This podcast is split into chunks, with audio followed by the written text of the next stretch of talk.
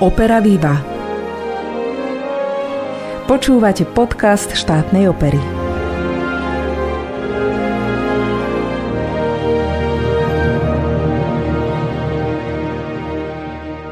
Dobrý deň, počúvate náš každomesačný podcast a my vám už tradične ponúkame témy, ktoré súvisia s produkciou nášho divadla. Blížime sa k marcovej premiére, ktorou bude samostatný tanečný titul Anna Karenina. Myslím, že už z názvu je jasné, že ide o adaptáciu svetoznámeho románu Leva Nikolajeviča Tolstého. No a keďže väčšine z nás už uplynulo pár rôčkov od vtedy, čo sme sa ním zaoberali v škole, porozprávam sa o ňom s odborníkom na slovo vzatým, rusistom pánom doktorom Igorom Cintulom. Moje meno je Alžbeta Lukáčová a už tradične sa vám prihováram zo štátnej opery. Nech sa vám príjemne počúva.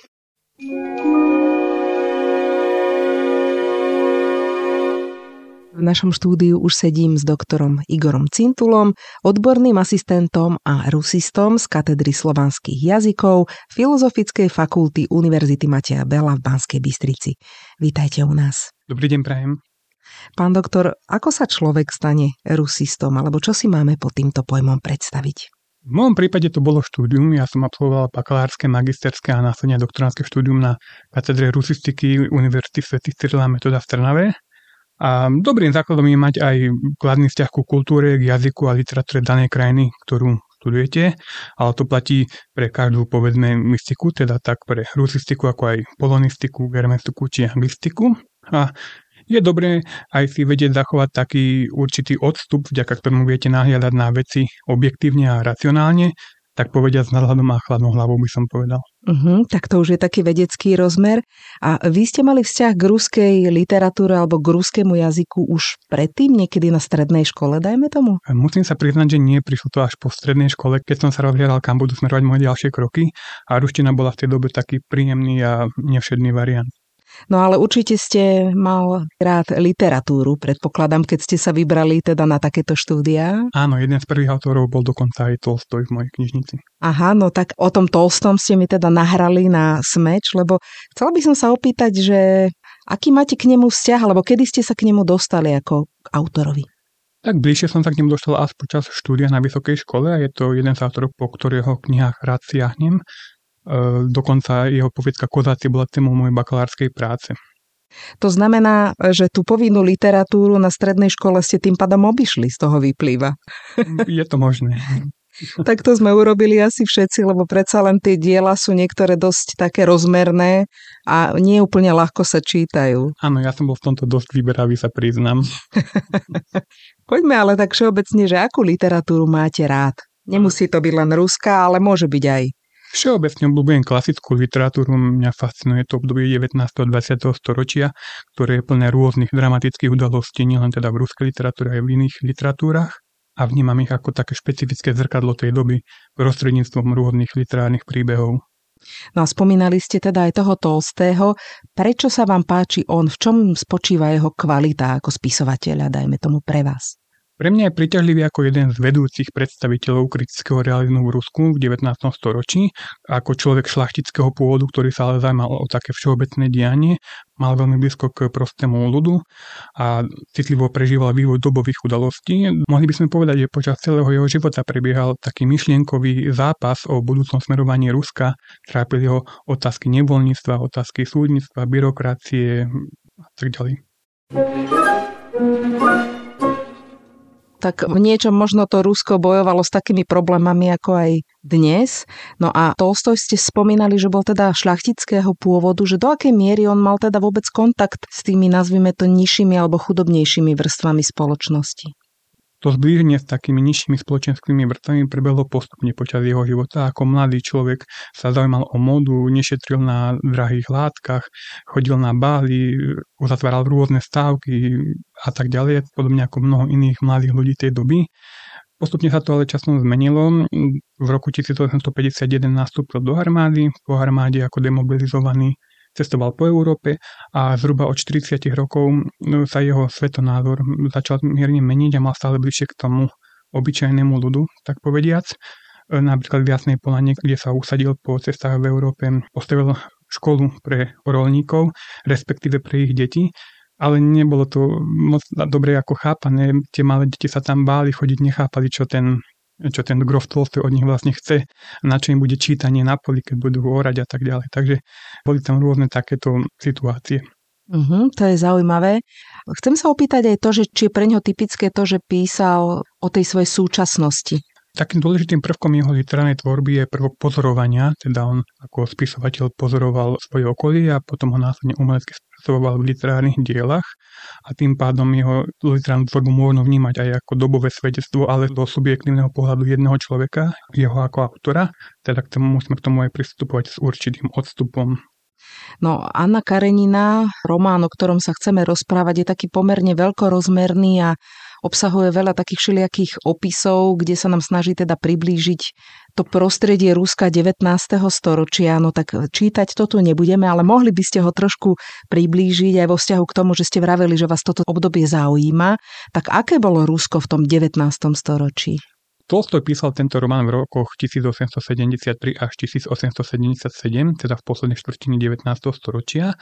E, dobová kultúrna atmosféra bola mimoriadne pestrá. Spisovatelia a umelci sa všemožne zapájali do spoločenského života.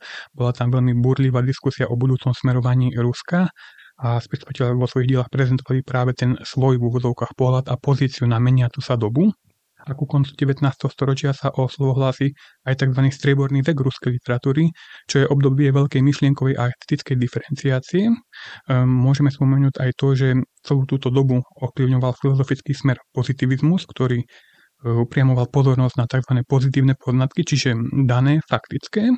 To sa potom v literatúre prejavovalo tak, že sa spisovatelia vrátane Tolstého snažili písať pravdu, respektíve zobrazovať životy jednotlivca i spoločnosti reálne. No toto sa týkalo asi veľmi úzkej skupiny intelektuálov ruských. Ako žila tá bežná verejnosť, bežná spoločnosť, ktorá bola veľmi nemajetná vlastne v tom čase?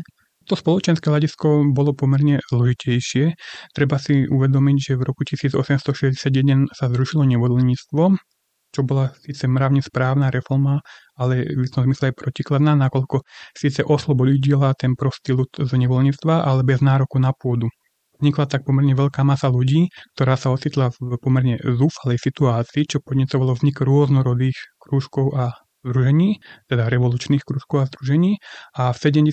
rokoch bol politický diskurs už výrazne radikalizovaný a nie je náhodou, že ruskí reformátori ktorí v poslednej štvrtine 19. storočia zastávali najrôznejšie ideové východiská, potom svoj základný cieľ videli v odstránení samodержavia a patrili aj v rámci Európy k najviditeľnejším a často k najradikálnejším. Však tie udalosti v podstate vrcholili potom na začiatku 20. storočia Áno, ruskú revolúciu napríklad. Áno, áno. A potom aj ďalšími udalostiami, ktoré sa už týkali aj nás, dá sa povedať. Dá sa to tak povedať. Poďme teda k Anne Karenine. Je to samozrejme román, ktorý popisuje tie dobové udalosti, ale predsa len v jeho centre stojí žena. Skúste nám ho trošku priblížiť po tejto stránke. Áno, Anna Kareninová je takým klasickým príbehom lásky a nevery, ktorý sa odohráva v Moskve a Petrohrade v prostredí vyšších spoločenských kruhov Román Anna Karninová pozostáva z dvoch zväzkov, z dvoch častí a zachytáva dramatický vývoj milostného vzťahu mladej, krásnej Anny Arkadievny Karninovej a vplyvného vojenského dôstojníka grofa Alexeja Kiriloviča Bronského. Dramatické najmä preto, že Anna je už v tej dobe vydatá za o mnoho staršieho muža, Alexeja Aleksandroviča Karenina, s ktorým má dokonca malého syna Seriožu. V mnohých ohľadoch by bol jej manžel Alexej Karenin možno aj pre dnešné ženy takým príťažlivým, pretože disponuje vážnym spoločenským postavením, je rešpektovaný, svojej práci je oddaný, dobre zarába dokáže zabezpečiť svoju rodinu. Avšak pre mladú Annu je to pomerne taký, povedzme, nudný životný partner, s ktorým žiadne zrušenie určite nehrozí. A naopak Alexej Vronský je jeho presným opakom. Je to taký mladý, sebavedomý, výstredný človek, ktorý sa vďaka svojmu správaniu neustále dostáva do centra pozornosti, čo samozrejme priťahuje aj mladú Annu a ako mladá žena mu postupom času podľahne, respektíve jeho temperamentu a Vary poprvý raz vo svojom živote zažíva také tie pocity zamilovanosti, skutočnej lásky. Príznačnou a v mnohom napovedajúcou budúcu dejovú líniu je hneď prvá veda románu. Ak si správne pamätám, tak sa začína tak, že všetky šťastné rodiny sú si navzájom podobné, každá nešťastná rodina je nešťastná svojím spôsobom. Teda už úvodom nám Tolstoj dáva taký ten nádych tragickosti, ktorý sa postupom času stupňuje, stupňuje, ako, tak ako sa ten príbeh zamotáva a čitateľ sa neustále potom pýta, ako to teda vlastne dopadne a je vypetý až do samého konca. Snáď neprezradím veľa, ak poviem, že v prvom zväzku Anna Kareninová nadviaž milenecký vzťah s Alexejom Vronským, čo definitívne už zapričiní rozpadie manželstva. Rozvod však v tej dobe neprichádza do úvahy a tak Anna spolu s Vronským utekajú pred škandálom do cudziny. Neprichádza do úvahy, pretože z hľadiska vtedajších morálnych noriem je veľmi ťažkým prehreškom, ktorý sa neakceptuje. A potom v druhom zväzku sa milenecký pár vracia naspäť do Ruska, letie okamih šťastia a radosti, ktoré Anna prežívala v cudzine po boku jej milovaného muža sa navždy minulosťou sa strácajú a hoci škandál, ktorý oni teda spôsobili, postupne utichol, Anna ani Vronsky už nie sú v spoločnosti taký obľúbení ako kedysi. Následne je v románe, ale to je môj subjektívny pohľad, poukázané na určitú krivdu voči Anne, keď Vronského vyššia spoločnosť počasie de facto opäť príjme medzi seba, ale Annu ako tú, ktorá opustila svojho manžela a syna kvôli láske, stále vníma táto spoločnosť tak skepticky a odmerane. Navyše Vronský, ktorý sa postupne opäť vracia k predchádzajúcemu spôsobu života, už nechápe hĺbku Aniných citov tak ako predtým. Je to teda spoločenské odmietnutie Anny, výčitky svedomia a stupnúť sa obavy o stratu lásky milovaného muža, ktorú ju trápia a pre ňu v danlivo bezvýschodiskovej situácii sa v jej mysli vynára myšlienka, ktorá je hrozivá, ale čoraz silnejšie sa začína javiť ako jediné možné východisko a síce myšlienka na samovraždu, ktorú nakoniec aj spácha skokom pod vlak. No ten váš subjektívny pohľad, musím povedať, že ja ho zdieľam, lebo ja s ňou sympatizujem s tou Annou, že akoby nemám chuť ju vôbec odsudzovať, aj keď vlastne to narušenie toho manželského vzťahu tým, že si našla milence je vlastne prístupok dodnes, áno, že aj po tých 150 rokoch vlastne tie normy ako keby sú do určitej miery rovnaké a cítila som sa pri tom čítaní podobne ako keď sledujem nejakú detektívku a sympatizujete vlastne s tým kriminálnikom, lebo chcete, aby ušiel ako keby spravodlivosti, že či tomu Tolstému aj o to tak trošku nešlo, aby, aby tá sympatia nejaká tam vzbudená bola to dobrá otázka. Zámerom každého spisovateľa je zbudiť e, nejaké emócie u svojho čitateľa a toto dielo je takým tým dielom, ktoré presiahlo tie pomyselné hranice svojej doby a to sa v ňom skutočne dotýka tém, ktoré boli a sú stále aktuálne, či už je to teda zložitosť medziludských vzťahov v rámci jednej rodiny, postavenie žien dnes veľmi aktuálne. E, poukazuje tam Tolstoj aj na životné peripetie spojené s láskou, čo je mimochodom jedna z tzv. väčšných tém v literatúre. Román sa tak stáva literárnou sondou do kultúry a minulosti Ruska v súlade ale s tým, ako ho vnímal spisovateľ v dobe jeho napísania, teda v 19. respektíve na konci 19. storočia. A stáva sa aj istou formou medzikultúrneho dialógu, keďže sa čitateľ zoznamuje prostredníctvom literárneho príbehu s inou kultúrou, spoločnosťou a krajinou.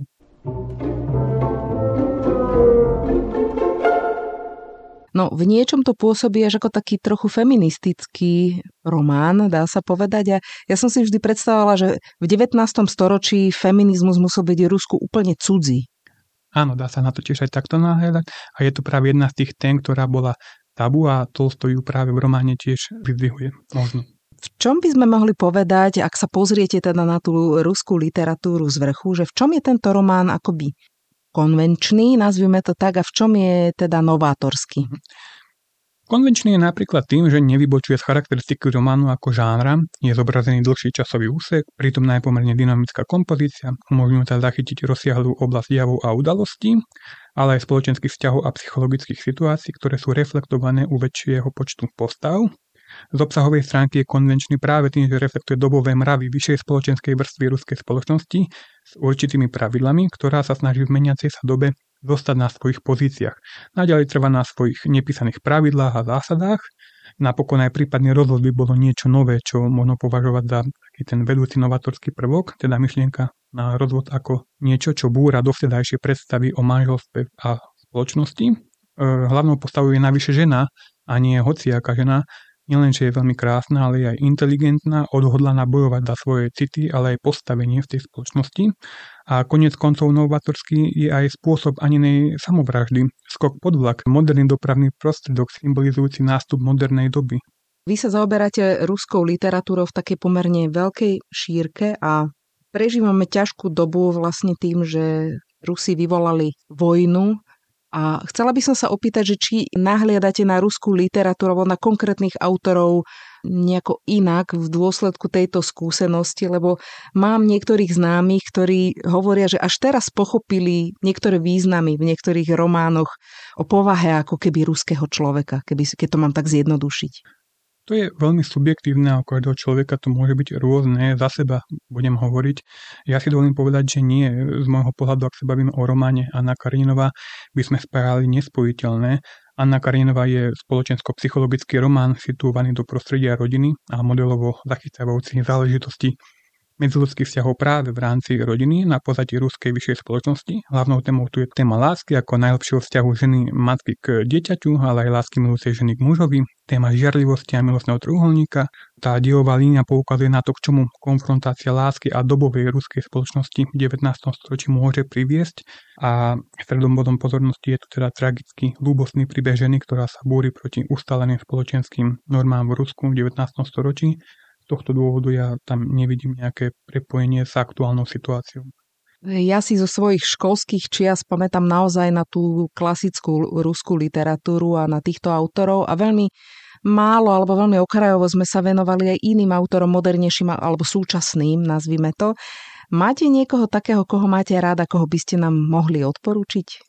Mojím obľúbeným obdobím je začiatok 20. storočia, konkrétne prvá vlna ruskej emigrácie a tuto by som možno odporúčil vám aj čitateľom, poslucháčom autora Ivana Sergeviča Šmelova, čo je autor prvej vlny emigrácie a jeho diela ako je napríklad Občan Uklejkin alebo Román Slnko mŕtvych. Uh-huh. A to sú diela preložené do slovenského jazyka? Čo sa týka občana Uklejkina, graždanin Uklejkin, nie som si istý, či bolo preložené do slovenského jazyka, ale román Slnko mŕtvych bolo preložené do českého jazyka. Takže hovorili ste o Šmelovovi, ale ja sa vrátim ešte k Tolstému. Každý pozná Annu Kareninovú, minimálne podľa názvu, ale je to autor, ktorý má pomerne rozsiahlu tvorbu. Čo iné by ste ešte z jeho tvorby odporúčili? Čo je taká dobrá knižka? Ja by som vám možno neodporúčil ani jednu knihu, jedno dielo, ale celý zborník diel sevastopolských poviedok, ktoré sú o nekompromisnom hľadaní pravdy, o ľuďoch a jej byti. Mm-hmm, takže psychologické poviedky Áno. zrejme. Sú to také mierne životopisné, by sme mohli povedať. Je tam opäť e, odraz tej doby, reflexia tej doby, v ktorej on žil, ktorej tvoril a čo si prežíval. Opäť ale sa tým jeho subjektívnym pohľadom na dané udalosti, takže treba mať určitý odstup od toho tiež. Uh-huh, takže po Anne Kareninovej odporúčame sevastopolské poviedky. Pán Cintula, veľmi pekne ďakujem za rozhovor a nech sa vám darí. A ja vám pekne ďakujem, do počutia.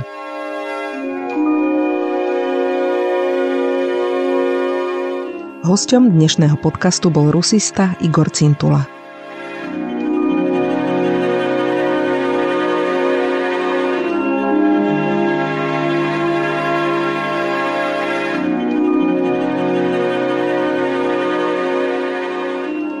Týchto dňoch už veľmi intenzívne pracujeme na novej inscenácii tanečnej drámy Anna Karenina. Toto literárne dielo bolo pre účely našej inscenácie samozrejme dielovo zredukované a dramaturgicky prepracované. Ako to nám o mesiac 14. marca porozpráva jeho režisér a choreograf Peter Dedinský. Dovtedy však naše divadlo ponúka vám, našim návštevníkom, bohatý program. Upozornila by som vás aspoň na dve operné inscenácie. Ak inklinujete k Zlatému fondu Svetovej opery, tak pre vás je určite vhodná voľba Verdiho La Traviata, ktorú uvedieme 16. februára. No a ak sa chcete zabaviť, tak pre vás je určená komická opera v štýle Belkanta Don Pasquale skladateľa Gaetana Donizettiho. Zaznie 27. februára. No a obidve predstavenia uvedieme v tradičnom čase o 18.30. A to už je na dnes všetko. Ďakujem vám za váš čas a teším sa na stretnutie na budúce. Lúči sa s vami Alžbeta Lukáčová.